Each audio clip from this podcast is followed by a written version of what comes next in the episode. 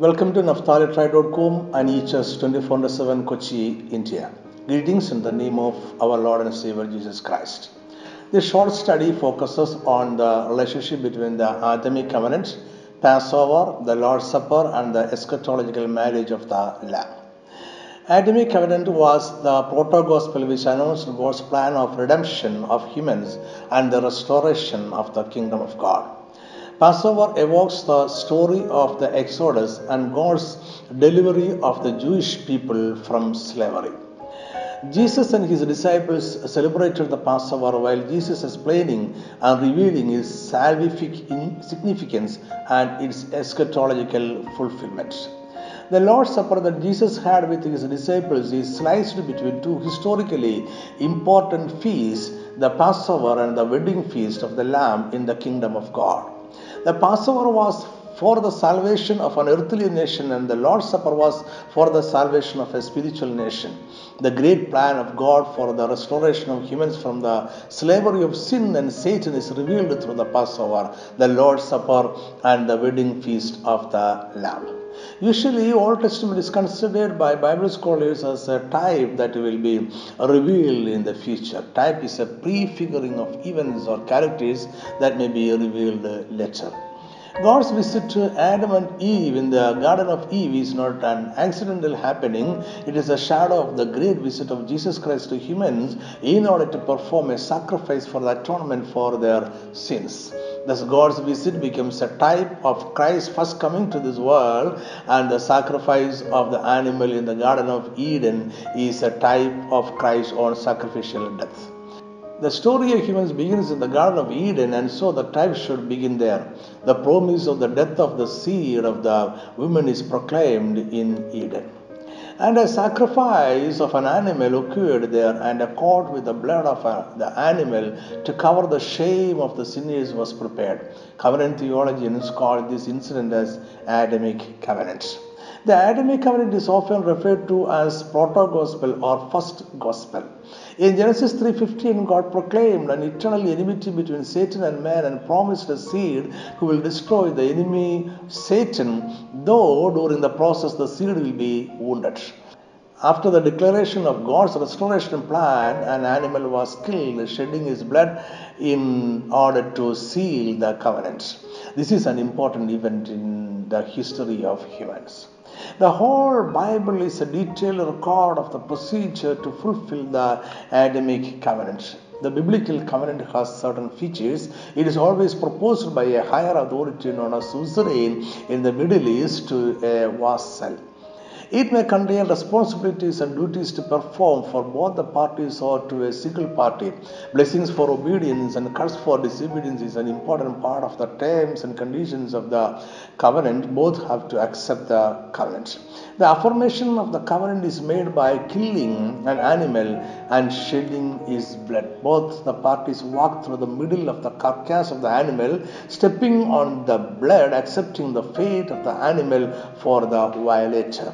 If no definite responsibility is demanded from any one party, he need not walk through the middle of the carcass. After that, a covenant meal is arranged with the flesh of the animal that is killed. The covenant meal ratifies the covenant. They may erect a memorial sign there. All covenants may not follow all the above procedures, but they were the standard procedures of blood covenants. There are covenants in the Bible which do not accompany bloodshed, but a closer study will reveal that those covenants are only a progressive revelation of a former blood covenant. Killing an animal, shedding his blood, and a covenant meal with the flesh of the animal were important to ratify the covenants. Long term covenants are often reaffirmed during the interim period by performing similar ceremonies. For a reaffirmation, both parties of the covenant must be present and both should ratify the covenant. It is not recorded in the Bible that whether God asked Adam to reaffirm the covenant or not, but it is assumed so. The sacrifice of Adam's children was an act of reaffirmation of the covenant by which they too were becoming a part of the covenant. This explains why the sacrifice of Abel was accepted and the sacrifice of Cain was rejected by God. God gave Adam a blood covenant, and the sons of Adam were required to perform the ceremony by killing an animal and shedding its blood. But Cain failed because the model of ratification of the covenant followed by him was wrong.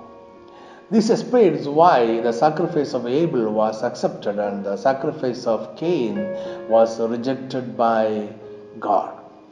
When we enter into a covenant with God, faith has a big role. If the covenant was made between two people, we could demand justice from the other to perform the responsibilities mentioned in the covenant. But if God is on the other side and God is the suzerain or the higher authority who proposed the covenant, we cannot demand justice. The glad news is that God is always faithful and powerful to fulfill His responsibilities. We need faith in Him to believe in His faithfulness. That means the relationship with uh, God is solely based on faith in His faithfulness. Adam had to believe that the animal killed is a type of the seed of the woman who will be bruised. The blood of the animal is poured out as propitiation for the sin. Only by faith Adam and Eve could become a part of the covenant. Without faith, none can please God. The procedure to fulfill the covenant started with the calling of uh, Abraham to go out of his own native city, leaving behind everything and uh, everybody. Abraham was the first member of a special nation to Yahweh, the Lord. The calling of Abraham and his journey to a promised land that was never seen before is a type of the journey of the New Testament believers who are called to a promised land of rest everything that happens afterwards in the life of Abraham and his descendants were real and uh, type. Somehow Abraham understood this mystery. His uh, reaction and response to every command that God reveals, his understanding of the redemptive and restorative plan of God. He knew that he too is a type for humans who will believe in the crucifixion of Jesus. In Abraham, there were descendants as many as stars and um, as many as sands on the shore. This is the significance of the reaffirmation of the redemptive covenant on Mount Moriah. On the way to the Mount Moriah, where he was commanded by God to sacrifice his son Isaac, Abraham assured his son, My son, God will provide for himself the lamb for a burnt offering. His words were clear and confident. It is faith in the Adamic covenant. The lamb is the seed of the woman, not the seed of a man, not the seed of Abraham. The reaffirmation of the Adamic covenant will happen in the same manner as it happened in the Garden of Eden. God shall provide for himself a lamb for a burnt offering. The whole story of Israel in Egypt, their life in slavery for a long 400 years and more, the Passover meal, the redemption, the journey through the desert, the Mosaic covenant, the formation of a nation, and finally the inheritance of the promised land of rest is a type.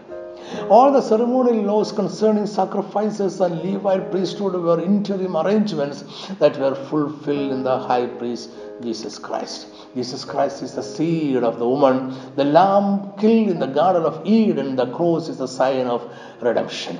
After fighting and defeating the Egyptian gods by nine plagues, God declared the great exodus of Israelites. The exodus was to begin by reaffirming the Adamic covenant of women's seed destroying Satan and thus redeeming the human beings. But by calling and separating Abraham, God was electing by his sovereignty a special community who will be proclaimed as a special nation with Yahweh the Lord. So the salvation was limited to God's own people without legally denying it to other nations. Salvation is legally offered to all, both Israelites and Egyptians, to all those who cover themselves by the blood of a lamb. But only God's people received instructions to receive it or to act upon it. Passover was not a covenant, but a covenant meal by which Israelites reaffirmed the Adamic and Abrahamic covenants. God prophesied a 400 years exile for the descendants of Abraham in Genesis 15. By a covenant, God promised to deliver the people from the exile and slavery, but God did not explain the procedure of the redemption of the people because it was already revealed in the Garden of Eden. What happened on the Passover day at Egypt was a reaffirmation of the Adamic covenant so that the descendants of Abraham became partakers of it an animal was killed, Israelites hide themselves behind the blood of the animal, ate the covenant meal with the roasted meat of the animal, and they were freed from slavery to the journey towards the promised land of rest. And God commanded Israelites to observe the Passover meal every year. It is to remember the first Passover, the great deliverance from the bondage to Pharaoh. It is to reaffirm and partake in the Adamic covenants. The Exodus was not only freedom from slavery but also a journey towards the kingdom of God. It won't be wrong to assume that an expectation of the restoration of the kingdom of God was in the heart of all saints from Adam. The seed promised to the woman is uh, the redeeming king. This hope for a heavenly kingdom and a king is clearly revealed from the time of Abraham. So, Abraham lived in the promised land as a stranger and a foreigner looking forward to a city that has foundations whose builder is God. Abraham hoped for the everlasting kingdom of God. The Passover anticipated a future fulfillment of it.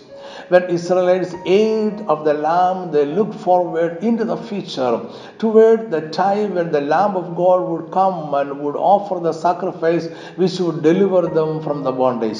They would be delivered not from the bondage to Pharaoh, but from the bondage to Satan, sin, and the world. So it was a memorial service of anticipation, looking forward to Messiah and uh, his kingdom.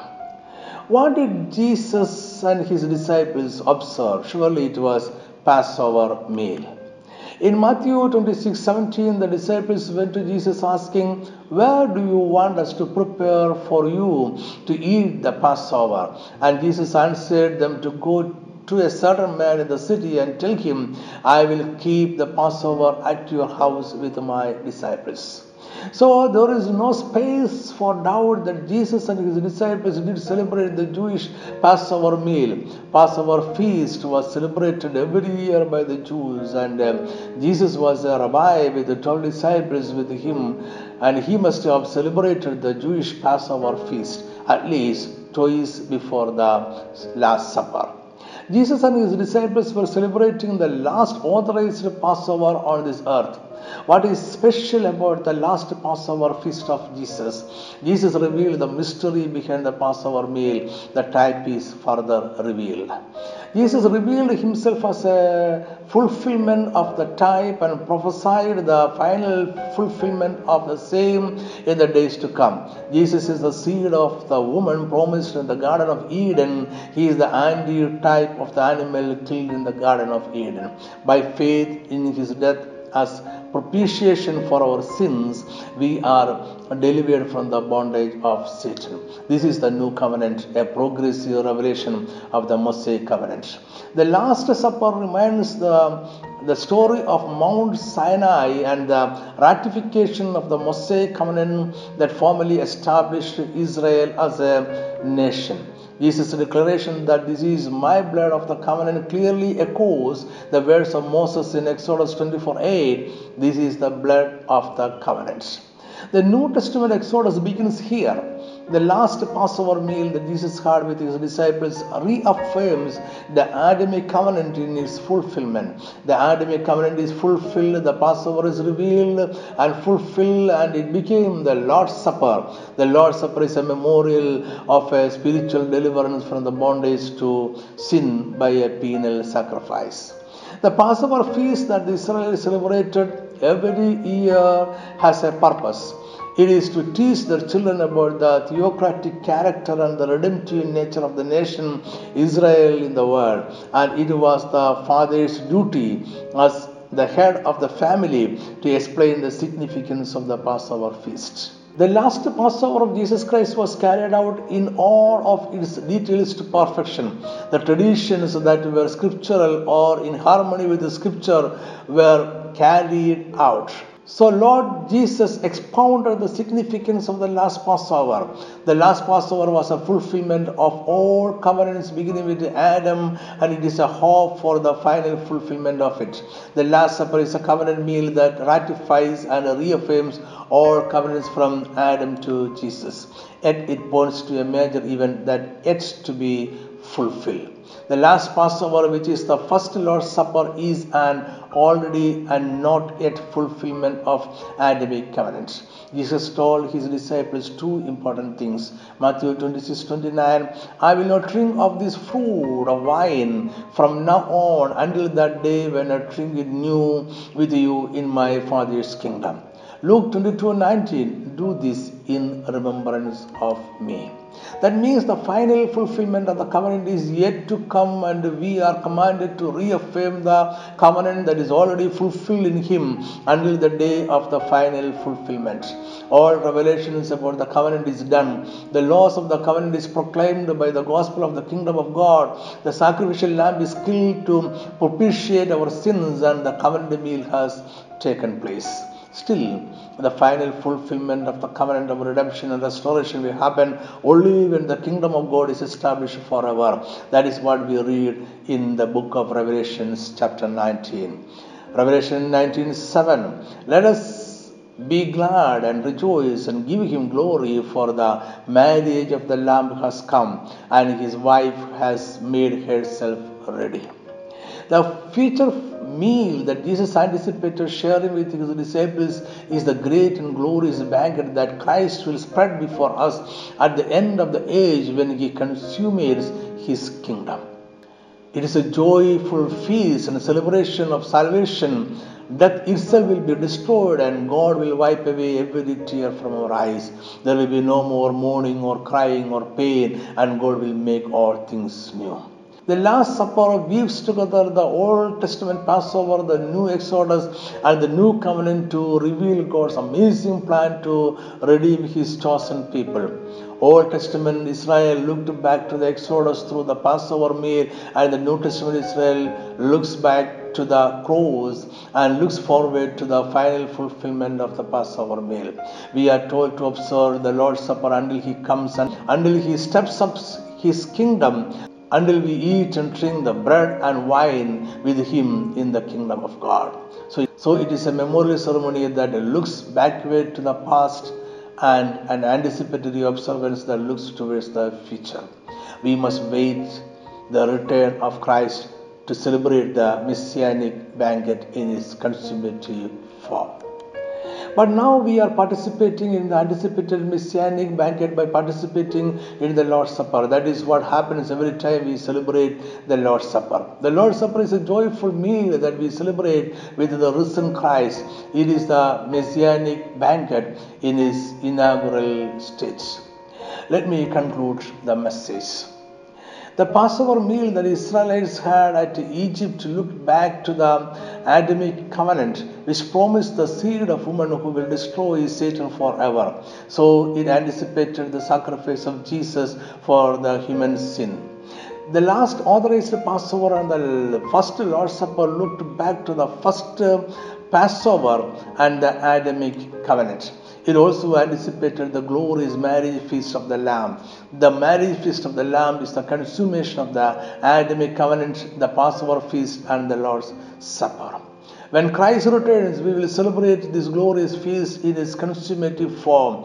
And there, the final and the last covenant meal will take place with Jesus and his people. Until then, let us gather together, partake in Lord's Supper, reaffirming the covenant in Jesus. Those who reaffirm the covenant become a part of it and will enjoy the blessings of the covenant. Thanks for listening. May God bless you abundantly. Amen.